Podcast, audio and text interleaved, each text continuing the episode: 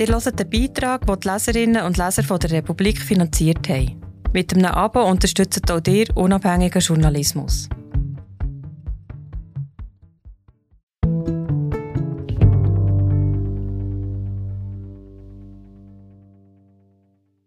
Er gründete mit Freunden eine berüchtigte Ultragruppe, stand mit einem Bein im Gefängnis. Heute erobert er die Schweizer Hitparade. Das wilde Leben von Semir Coralic, alias MC Hero, in seinen eigenen Worten.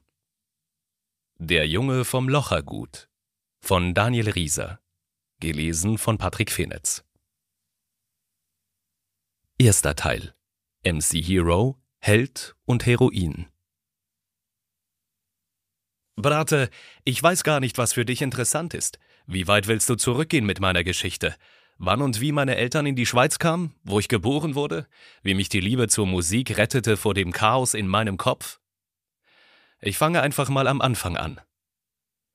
Ich bin im Triemli geboren, im Zürcher Stadtspital und lebte mit meiner Familie die ersten 25 Jahre meines Lebens beim Lochergut im Kreis 4 an der Kochstraße. Nur einmal sind wir in dieser Zeit umgezogen, von der Kochstraße an die Kochstraße, fünf Hausnummern weiter. Bis man uns vor fünf Jahren dort rausschickte, meine Eltern und mich. Man hat das Haus renoviert und die Miete um 2100 Franken erhöht, von 1600 auf 3700 Franken. Das konnten wir uns nicht leisten. Am Lochergut, wo ich praktisch mein ganzes Leben verbrachte, wurdest du früh mit Gewalt konfrontiert, im Quartier, in den Schulen. Das Quartier hat sich in den letzten Jahren stark verändert, aber als ich Teenager war, waren wir der Abschaum der Stadt. Wir kämpften alle mit demselben Struggle. 90 Prozent der Leute, mit denen ich am Lochergut aufgewachsen bin, sind Kinder von Gastarbeitern, die in die Schweiz kamen, um hier Geld zu verdienen. Die Unterschicht hatte sich hier irgendwann festgesetzt. Ich glaube, wir im Lochergut haben einen etwas schwereren Rucksack im Leben zu tragen als die Leute, die im Seefeld aufwachsen. Das ist halt einfach so auch wenn sich das Quartier in den letzten Jahren verändert hat und auch hier alles teurer wird. Als Jugendlicher war ich ein riesiger Eminem-Fan, guckte ständig MTV und nahm mit einem Diktiergerät seine Tracks auf, wenn sie gespielt wurden. Und als mir meine Eltern dann einen Discman schenkten und dazu die Eminem Show auf CD, hörte ich das Album endlos. Jeden Tag bin ich mit dem Discman zur Schule gelaufen. Eminem, Eminem, Eminem. Und wenn wir in der Schule Gedichte schrieben, verfasste ich Raptexte. Mein Name MC Hero, da merkt man schon, dass das ein bisschen von Eminem inspiriert ist. Von diesen zwei Persönlichkeiten, die er entwarf. Eminem der Rapper und Slim Shady der Verrückte. Hero steht für Held oder für Heroin. Für die Droge, die dafür sorgt, dass du tot bist. Oder für den Helden, der dich rettet, wenn du in Not bist. In der Sekundarschule nahm ich mit der Webcam erste Songs auf und veröffentlichte sie auf MySpace. Leute mit Infrarothandys konnten sich Tracks hin und her schicken. So machte ich mir als Rapper früh einen Namen in den Quartierschulhäusern. Wenn ich Menschen von meinem Leben erzähle oder wenn sie meine Texte hören, schauen sie mich an, als würde ich von einem anderen Land erzählen. Die können sich nicht vorstellen, dass es auch in der Schweiz Orte gibt, wo du gemobbt, verarscht, verprügelt, wie Scheiße behandelt wirst, wenn du dich nicht vom ersten Tag an wehrst. Ich lernte als Teenager im Kreis 4 schnell, wenn ich respektiert werden will, muss ich mich beweisen. Und das gelang mir gut. Auch wenn ich häufig der Kleinste und der Dünnste war, hatte ich offensichtlich ein Talent im Kämpfen. Ich hatte kein Problem auszurasten und jemanden ins Gesicht zu schlagen, wo andere das vielleicht zwei oder dreimal überlegt haben.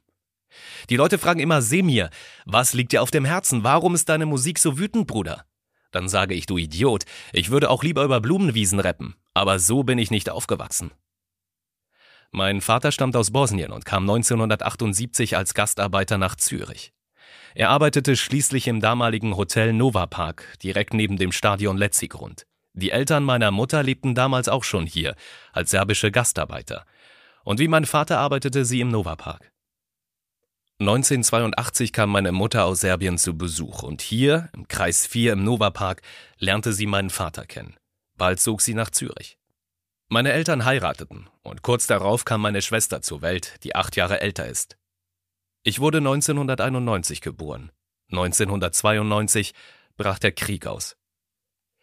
Meine Mutter ist orthodoxe Christin, mein Vater ist Muslim. Bratte, wie soll ich es sagen, für viele andere Balkaner war das spätestens mit Kriegsausbruch nicht mehr vorstellbar, dass ein Bosnier mit einer Serbin zusammen ist. Ich fand das immer komplett hängen geblieben. Wenn du es so betrachtest, bin ich ein wandelndes Friedenssymbol. Eine Serbin und ein Bosnier gründeten zusammen eine Familie und sie sind immer noch zusammen. Mit 16 oder 17 war ich in einer Jugo-Disco, eine Schaumparty. Von dort habe ich die große Narbe an meinem Kopf. Ich unterhielt mich lange mit einem Mann, der mich sympathisch fand. Wir redeten und soffen, dies, das. Irgendwann fragte er mich, es war eine serbische Disco, nach meinem Nachnamen. Ich sagte, mein Name ist Semir Coralic. Er wurde schnell sehr wütend. Warum trägst du einen muslimischen Namen? brüllte er. Weil mein Vater Bosnier ist, antwortete ich. Dein Vater ist Bosnier und deine Mutter Serbin? Das geht nicht. Was bist du für ein Dreck? Spätestens da realisierte ich, dass es viele Leute vom Balkan gibt, die immer noch diesen hängengebliebenen Film fahren. Meine Eltern bewirteten ab 1996 das Restaurant Concordia, gleich hier an der Ecke beim Lochergut. Es lag auf meinem Schulweg und ich verbrachte dort meine Mittagspausen, was ich irgendwie cool fand. Die meiste Zeit verbrachten meine Schwester und ich bei meinen Großeltern, die eine große Hilfe waren, denn meine Eltern arbeiteten rund um die Uhr. Als der Vermieter dann vor fünf Jahren die Miete mehr als verdoppelte und wir unsere Wohnung aufgeben mussten, verließen wir die Straße, in der ich mein ganzes Leben verbracht hatte. Aber wir hatten Glück. Wir fanden zwei Wohnungen in der Nähe beim Stadion Letzigrund. Eine für mich, eine für meine Eltern. Zweiter Teil. Alles für den FC Zürich. Als mein bester Freund starb, verlor ich den Tritt. Ich war 16. Bald begann ich die Musik aus den Augen zu verlieren. Ich überlegte nicht mehr, was ich im Leben tun könnte, um vorwärts zu kommen. Jener Tag setzte viel negative Energie frei. Bald drehte sich alles nur noch um Randale und Gewalt. Mein Freund war das Motorrad seines älteren Bruders gefahren, eine 125er. Die hätte er mit 16 noch gar nicht fahren dürfen. Beim Goldbrunnenplatz erwischte ihn ein Auto und er hatte die Schnalle des Helms nicht geschlossen. Der Helm spickte weg und er knallte mit dem Hinterkopf auf den Randstein. Er kämpfte eine Woche lang im Unispital um sein Leben, während wir im Innenhof übernachteten. Soran hieß er, sein Spitzname war Soko. Mit seinem jüngeren Bruder besuchte ich jeden Tag sein Grab. Ein paar Wochen später fiel der Kleine vom Trottinett und starb. Er war neun. Liebe und Hoffnung verschwanden aus meinem Leben. Ein Neunjähriger konnte nicht so viele Sünden begangen haben, dass Gott ihn holen musste. Soko und ich, wir hatten damals das zehnte Schuljahr besucht in Ürlikon. Gleich zu Beginn des Jahres schickten sie uns in ein Klassenlager. Wir waren jung und wild und liebten es zu provozieren. Im Haus nebenan war ein anderes Schullager untergebracht. Ein paar unserer Mitschüler kamen und sagten, die anderen hätten sie angepöbelt. Also sind wir rübergegangen und ich habe ein paar von denen ein bisschen wehgetan. Da haben sie mich vom zehnten Schuljahr ausgeschlossen. Und Soko, es ist voll sinnlos, was er gemacht hat, aber geiles Jier. Er hat gesagt, wenn ihr Semia rausschmeißt, komme ich auch nicht mehr. Eine Woche später ist er mit dem Töpfer unglückt. Hätte ich im Klassenlager nicht diese dummen Probleme gesucht, hätten wir am Tag seines Unfalls in der Schule gesessen. Ich machte mir viele Jahre schwere Vorwürfe. Willst du noch etwas trinken, Brate? Was immer du willst, wenn du am Lochergut bist, bist du mein Gast. Soko war es, der die Lochergurt-Jungs gründen wollte. Er hatte schon fünf Pullis mit den Logos gedruckt, bevor er starb. Ich setzte es dann mit Freunden um. Wir begannen, die Pullis zu tragen und damit auch ins Stadion zu gehen. Es lag auf der Hand. Der letzte Grund liegt ja quasi im Quartier. Und am Anfang waren wir nicht einmal eine wirkliche Fußballgruppe. Wir trugen die Pullis einfach so, markierten Präsenz im Quartier und rund um das Stadion, hingen jeden Tag auf der Bank vor dem Dönerladen Ararat ab und suchten Stress. Wir verstanden uns als Soldaten, die für das Quartier kämpften. Bald schrieben die Medien, wir seien eine Gruppe asozialer Migranten, die das Quartier terrorisierten. Das Grand Café Lochergut, wo wir heute sitzen, wir hassten es, als es vor ein paar Jahren eröffnet wurde, weil es so viele neue Leute anzog. Der Kollege da drüben, der Hipster mit seinen krakeligen Tattoos, der in seinem Designmagazin blättert, wäre vor zehn Jahren niemals hier gesessen. Ich frage mich, ob die Gewalt, die wir anderen angetan haben, der Stress, den wir suchten, nicht auch unbewusste Hilfeschreie von uns waren. Verstehst du, Bruder? Früher hätte ich jemanden verflucht, der so etwas ausspricht. Als Teenager fährst du einen krassen Film, ohne Rücksicht auf Verluste. Leute werden zum Beispiel Emos, lackieren sich die Fingernägel und lassen sich von niemandem davon abbringen. Als plötzlich die hippen Leute im Quartier auftauchten, reagierten wir mit Gewalt. Wir hatten eigentlich gar nichts gegen die, aber wir hatten etwas dagegen, dass die sich in unserer Straße breit machten. Wir dachten, übernehmen die jetzt unser Quartier? Wir glaubten, es sei an uns dafür zu kämpfen, dass sich das Quartier nicht verändert. Jetzt, wo ich etwas älter bin, kann ich nachvollziehen, wieso das fast niemand verstanden hat. Am meisten Stress gab es an Spieltagen. Im Stadion, rund um das Stadion. Die Leute von der Ultragruppe Kreis 4 waren ein paar Jahre älter als wir. Sie waren bekannt, berüchtigt. Wir schauten zu ihnen hoch. Sie waren unsere Vorbilder, teilweise sogar unsere älteren Brüder. Wir übernahmen schließlich das Zepter von ihnen im Quartier, und heute, wo die Lochergurt-Jungs selber zu den Alten gehören, übernimmt eine neue Generation. Aber man kann die Zeiten sowieso nicht mehr miteinander vergleichen. Die Polizei unterdrückt heute fast jede freie anarchische Regung. Früher konntest du unvermummt Pyros zünden, nichts ist passiert. Heute wird jede Bewegung hochauflösend gefilmt. Praktisch nichts bleibt unbemerkt. Am Schluss machen sie die Leute mit Bußen fertig. Ich habe selbst viel, viel Geld bezahlt. Ich erinnere mich an eine Buße, die ich richtig absurd fand. 16.000 Franken für das Abbrennen von zwei Fackeln. Es war die große Pyroshow für David da Costa, den ehemaligen Torhüter, der damals zum FCZ zurückkehrte. Da Costa war hier im Quartier aufgewachsen, deshalb haben wir ihn alle so gern. Wir veranstalteten ein riesiges Freudenfeuerwerk und waren überzeugt, so viel Rauch gezündet zu haben, dass die Kameras uns unmöglich identifizieren konnten. Aber sie hatten mich in Nahaufnahme auf dem hochauflösenden Kamerazoom, wie ich die beiden Pyros zünde, mich dann in der komplett eingenebelten Kurve der Vermummung entledige und zu singen beginne und offensichtlich glaube, dass der Rauch zu dicht ist, als dass man etwas erkennen könnte. Aber den Nebel hat man auf den Videos gar nicht gesehen. Die Sicht in den Aufnahmen war glasklar. Mein Anwalt zuckte bloß mit den Schultern und sagte, Semir, was willst du machen? Ich kenne einen, dem haben sie wegen verschiedener Fußballdelikte über 100 Riesen reingedrückt. Den haben sie komplett ruiniert. Wie willst du sowas jemals bezahlen? Allerdings waren da auch einige heftige Aktionen drunter. Brate, was soll ich dir dazu sagen? Was willst du hören? Es ist wie es ist. Viele von uns, die nicht ins Stadion dürfen, haben heute eine Meldepflicht. Bruder, das bedeutet, wenn du in Davos am Schlitteln bist und es ist Spieltag, dann musst du dich dort in Davos auf dem Polizeiposten melden, und zwar kurz vor dem Spiel und kurz nach dem Spiel. Nach jedem Spiel suchten wir früher Kontakt mit den anderen Ultras, griffen sie an. Vor allem die Ultras der Grasshoppers. Die haben wir regelmäßig durchs ganze Quartier gejagt. Die wollten wir hier nicht. Es ist unsere Stadt. Selten wurde jemand verhaftet deswegen. Heute kriegst du schon ein zweijähriges Stadionverbot, wenn du dich zu zweit durch das Drehkreuz trickst. Und heute wird die Rivalität nicht mehr so gelebt, die Motivation fehlt. Und zwar auf beiden Seiten. Bei uns und auch bei unseren Gegnern. Die heutige Generation ist vorsichtiger geworden. Vermutlich, weil sie Angst vor der Polizei haben. Was ich gut verstehen kann, die Gesetze sind so viel härter geworden. Die haben einen ganzen Apparat aufgefahren gegen die Fußballfans. Kannst du dich an das Video erinnern, wo die Ultras vom FCZ die Ultras von GC an ihrem Treffpunkt vor dem Prime Tower angegriffen haben? Einer vom FCZ hat dafür über fünf Jahre bekommen, weil man auf dem Video gesehen hat, wie er einen Hopper gegen den Kopf trat. Er sitzt jetzt seit zwei Jahren. Es war eine Art Sammelklage wegen verschiedener Aktionen. Die Leute sagen, ja, richtig so, sperrt diese Gewalttäter ins Gefängnis.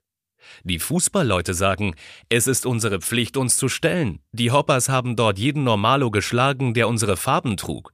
Schon nur deshalb mussten wir dort auflaufen. Sie suchten Stress, dann sind wir halt hingefahren und hauten sie um. Das versteht außerhalb dieser kleinen Welt niemand. Das ist vielleicht aber auch ein bisschen egal, es ist der Lebensstil der Ultras. Das Derby ist unser großer Tag, Bruder. Und wenn wir gegen Basel spielen, diese zwei Spieltage muss sich jeder Stadtzürcher im Kalender freihalten. Das Derby ist der Kampf zwischen den beiden Parallelwelten FCZ und GC. Diese beiden Welten sind nicht miteinander vereinbar. Ich habe tatsächlich keinen einzigen Kollegen, der ein Hopper ist. Manchmal habe ich das Gefühl, einer wird als Hopper oder als FCZler geboren. Die Mentalitäten der beiden Vereine sind dermaßen unterschiedlich. Die Hopper Ultras waren zu großen Teilen immer sehr rassistisch. Natürlich freuen wir uns jedes Mal riesig, wenn wir gewinnen. Das Derby hält mich jung, die Fußballszene hält mich jung. Du gehst ins Stadion, schreist, singst, scheißt auf alles. Es herrscht 90 Minuten Anarchie. Nur prügeln, das können sich heute die Jüngeren. Wir sind gerade wieder da.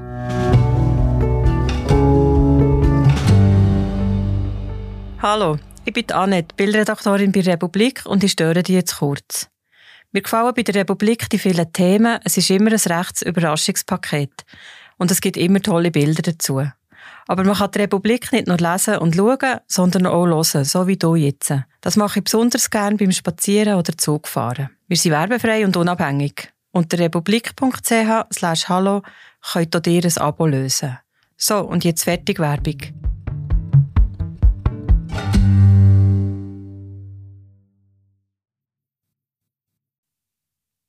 Dritter Teil. Weg in den Abgrund.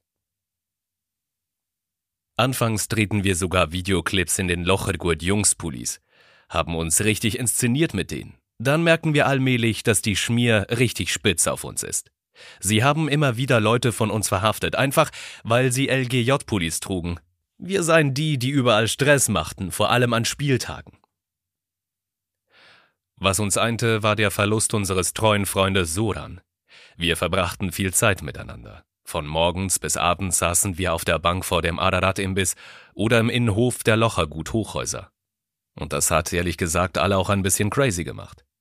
Zwischen 16 und 25 war ich ein wandelndes Chaos. Da hatte ich es auch mit meinen Eltern nicht einfach. Es ist der Kopf, der in jungen Jahren ein bisschen verrückt spielt. Einmal schickte die Jugendanwaltschaft den Sozialdienst SIP zu mir nach Hause, damit die kontrollierten, wie groß mein Zimmer war weil ich immer wieder gewalttätig wurde. Die dachten, das liegt vermutlich auch an der Wohnung, dass ich in einem viel zu kleinen Zimmer lebe und deshalb langsam verrückt werde. Dann stand also eines Tages die SIP bei uns zu Hause und schaute sich unsere Wohnung an. Und für meine Eltern war das ein riesiger Schock, denn die unternehmen alles, dass es mir gut geht. Natürlich lebten wir nicht im Luxus, aber es hat mir auch an nichts gefehlt. Aber mein Umfeld war kriminell, tickte Drogen und so, war hässig und gewaltbereit, und das prägte mich. Ich kann mich erinnern, dass ich auf Lehrstellen suche, die Diskriminierung wegen dem Itch in meinem Namen voll zu spüren bekam. Es spielte keine Rolle, dass ich einen Schweizer Pass hatte und hier geboren war. Die fremdenfeindlichen Kampagnen der SVP waren extrem und das wirkte sich auf unsere Leben konkret aus. Und das hatte dazu beigetragen, dass ich damals hässig war auf alles und jeden, der nicht einer von uns war, einer aus dem Quartier. Als es mir später nicht so gut ging, besuchte ich eine Therapie, Reden und so. Und dort sagte man mir, dass bei mir mehrere Traumata dafür verantwortlich waren, dass ich so häufig ausraste. Der Verlust von mehreren Freunden, die jung starben, die Gewalt, die ich erfuhr. Anfang 20 kam der Tag, wo mir klar wurde, dass ich mein Leben ändern muss, wenn ich nicht komplett abrutschen will. Ein Kollege von mir saß im Jugendheim Aarburg, einer geschlossenen Anstalt. Er hatte Urlaub, wir holten ihn mit dem Auto ab. Er sagte, Jungs, ich habe einen Tipp bekommen. In einer Wohnung auf dem Weg nach Zürich wurde soeben eine große Menge Gras angeliefert. Sie wartet nur darauf, dass wir sie stehlen. Ich sagte, Bruder, willst du nicht zuerst einmal nach Hause? Deine Familie sehen? Aber Brate, sagte er, der Bunker, er liegt wirklich direkt auf dem Heimweg. Es wäre Zeitverschwendung, es nicht zu tun. Wir müssen nur schnell dort anhalten, rein raus und haben ganz viel Gras. Sein Informant hatte ihm erklärt, dass wir bloß durch ein offenes Küchenfenster in eine leere Wohnung steigen müssten, und dort liege dann all das Gras. Ich sagte, okay, gehen wir hin, wenn der Tipp stimmt, dann wäre das ja keine große Sache. Das Fenster stand tatsächlich offen, und mein Kollege kletterte rein. Ich stieg ihm nach. Ich war noch am Reinklettern, da hörte ich drinnen einen riesigen Tumult. Ich hörte lautes Krachen, dann Schreien und Schläge. Ich rannte ins Wohnzimmer und sah, dass hier gar kein Gras war, sondern ein Typ, der auf meinen Kollegen einprügelte. Und von draußen begannen Leute gegen die Wohnungstür zu treten. Offenbar wohnten in der Wohnung nebenan ebenfalls Dealer, die wiederum Kollegen dieses Dealer waren, und sie hatten den Tumult gehört und wollten ihrem Kollegen helfen und die Tür aufbrechen. Was für ein katastrophaler Tipp. Es fühlte sich an wie eine Falle. Ich griff nach dem nächsten, was mir in die Finger kam, ein Toaster, und schlug ihm den Dealer dreimal über den Kopf. Er ließ meinen Kollegen los und wir flüchteten durch das Küchenfenster wieder aus der Wohnung. Der Dealer hatte beim Tumult meinen Kollegen in die Hand gebissen. Und irgendwer hatte wegen des Krachs die Cops gerufen. Die tauchten auf und der Dealer erzählte, wir seien in die Wohnung eingedrungen und hätten ihm Geld geraubt. Was zwar nicht stimmte, aber nun suchten die Cops jemanden mit Bisswunden an der Hand. Und als mein Kollege nach dem Wochenende aus seinem Hafturlaub zurück nach Arbor kam, packten sie ihn ein. Ich arbeitete damals bei der ABB. Dort hatte ich kurz zuvor meine Lehre zum Polymechaniker abgeschlossen. Ich hatte gerade meinen Tag begonnen, als mich mein Vater anrief. Die Polizei sei bei uns daheim gewesen, sie suchten nach mir. Ich ging zu meinem Betreuer, ein Jugo. Ich hatte es immer gut mit ihm. Zwonko, sagte ich ihm, ich habe Scheiße gebaut. Die Polizei kommt mich holen, was soll ich tun? Er sagte, ich solle mich den Bullen stellen, bevor die bei der Arbeit aufkreuzen. Er würde den anderen sagen, mir gehe es nicht gut. Dann rief er meine Eltern an. Sie sollten sich keine Sorgen machen, sagte er. Er habe mich krank gemeldet. Ich würde bei der Arbeit keine Probleme kriegen. Ich saß zwei oder drei Tage in Solothurn im Gefängnis. Die Anklage lautete auf bewaffneten Raub. Sie forderten für mich zwei Jahre unbedingt und packten gleich auch noch einige Stadionsachen mit rein. Mein Kollege, der wäre komplett am Arsch gewesen. Siebeneinhalb Jahre forderten sie für ihn wegen seiner ganzen Vorgeschichten. Was für ein Debakel, wo wir doch dachten, wir würden einfach ein bisschen Gras stehlen. Vor Obergericht konnte mein Anwalt beweisen, dass es bei der Sache nicht um Geld gegangen war, dass kein Geld gestohlen worden war, dass es sich nicht um einen Raub handelte. Und das Gras war gar nie Thema. Denn etwas, was illegal ist, kannst du sowieso nicht stehlen, denn es ist ja illegal. Checksch. Schließlich ging es nicht mehr um bewaffneten Raub, sondern um Hausfriedensbruch. Ich kam mit Bewährung davon. Und mein Anwalt sagte, Herr Czoralic, ich hoffe, Sie verstehen, dass Sie der letzte Zwicker der hängt. Vierter Teil. An die Spitze der Albumcharts. Der Besitzer des Kampfsport-Gyms 360 Martial Arts sah Potenzial in mir. Er nahm mich unter seine Fittiche und zwang mich jeden Tag mit ihm joggen zu gehen.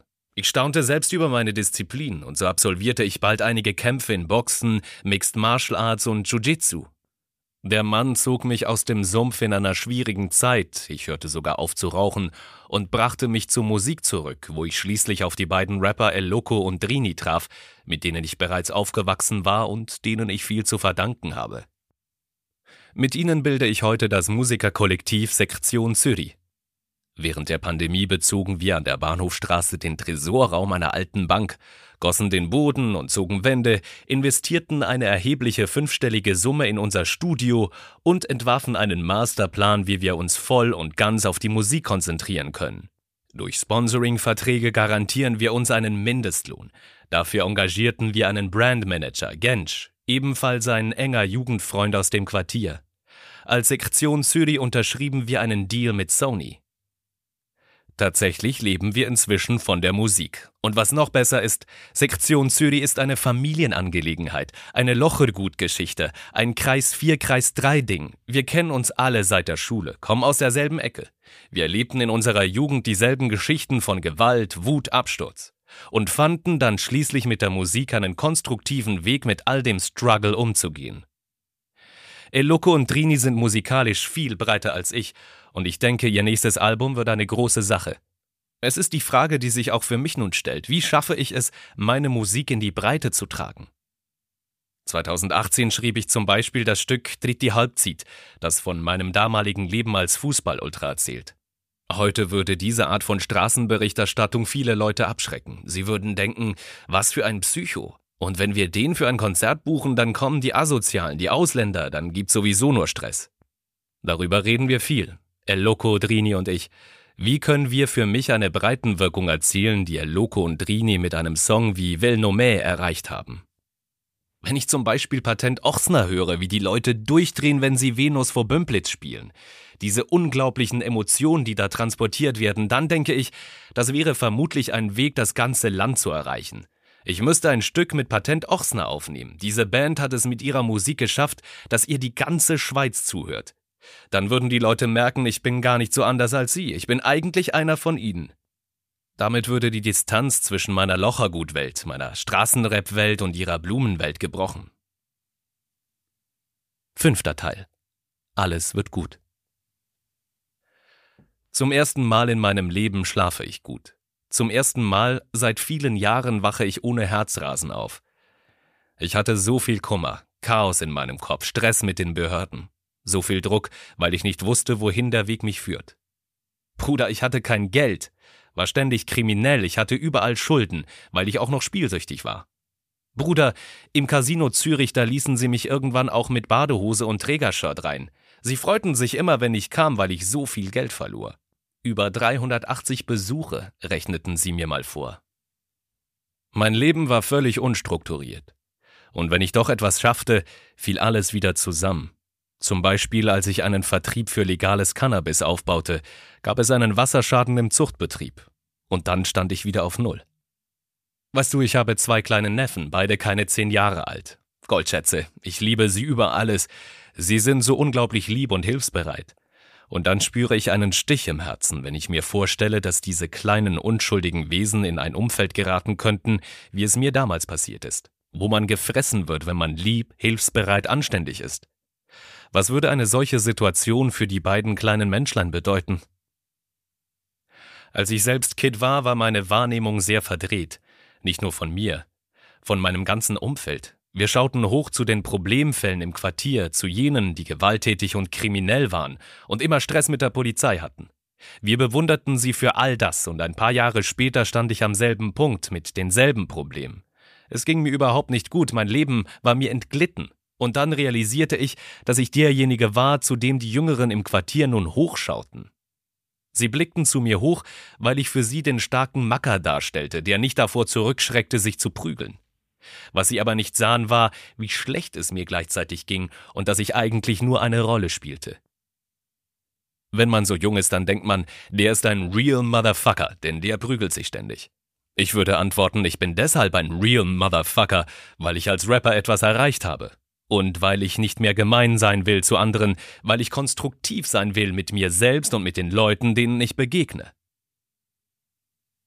Du fragst mich, Brate, an welcher Version die Kids ein Vorbild nehmen sollen?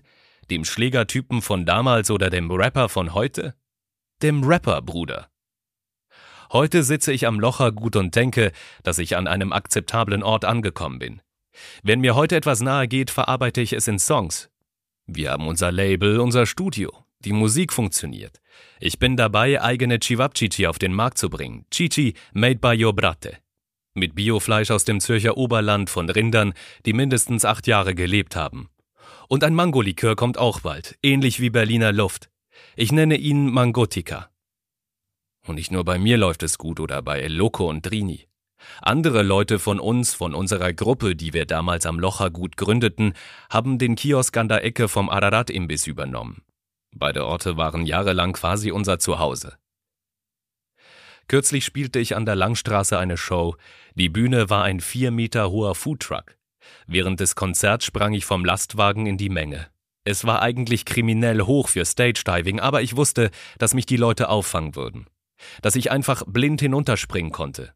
Denn ich weiß, dass die Leute schätzen, was ich für diese Stadt, das Quartier getan habe, dass ich durch mein Engagement in der Fanszene viel dazu beigetragen habe, dass wir Stadtzürcher, wir vom FC Zürich, heute stolz sagen können, dass wir die Nummer eins sind in der Stadt und vielleicht sogar im ganzen Land. Und dass es das Mindeste ist, dass ich blind darauf vertrauen kann, dass sie mich auffangen, wenn ich an einem Konzert in der Stadt aus vier Metern Höhe in die Menge springe. Aber manchmal holen sie mich ein, die Geister aus der Vergangenheit. Wenn zum Beispiel schon wieder ein enger Weggefährte stirbt, als würde ein Fluch über uns liegen. Oder wenn ich nachts wach liege und an Dinge denke, auf die ich überhaupt nicht stolz bin. Dinge, die ich bereue. Kummer, den ich anderen bereitete. Kürzlich saßen wir früh morgens vor dem Dönerladen Ararat auf den beiden Bänkli, auf denen wir früher immer saßen und von wo aus wir das Quartier unsicher machten. Es war heiß, wir chillten. Ein Freund von mir spritzte mit einer Wasserpistole eine Frau ab. Sie wurde sauer und rief die Polizei. Natürlich waren wir die falschen Leute am falschen Ort. Die Lochergurt-Jungs am Lochergut, das sich doch so verändert hat. Da reichte auch eine Wasserpistole für einen Großeinsatz. Ein paar Minuten später stürmten Polizisten mit gezogenen echten Pistolen auf uns zu, zielten auf uns. Dann, obwohl sich die Sache längst aufgeklärt hatte, drückten sie uns zu Boden und verhafteten uns.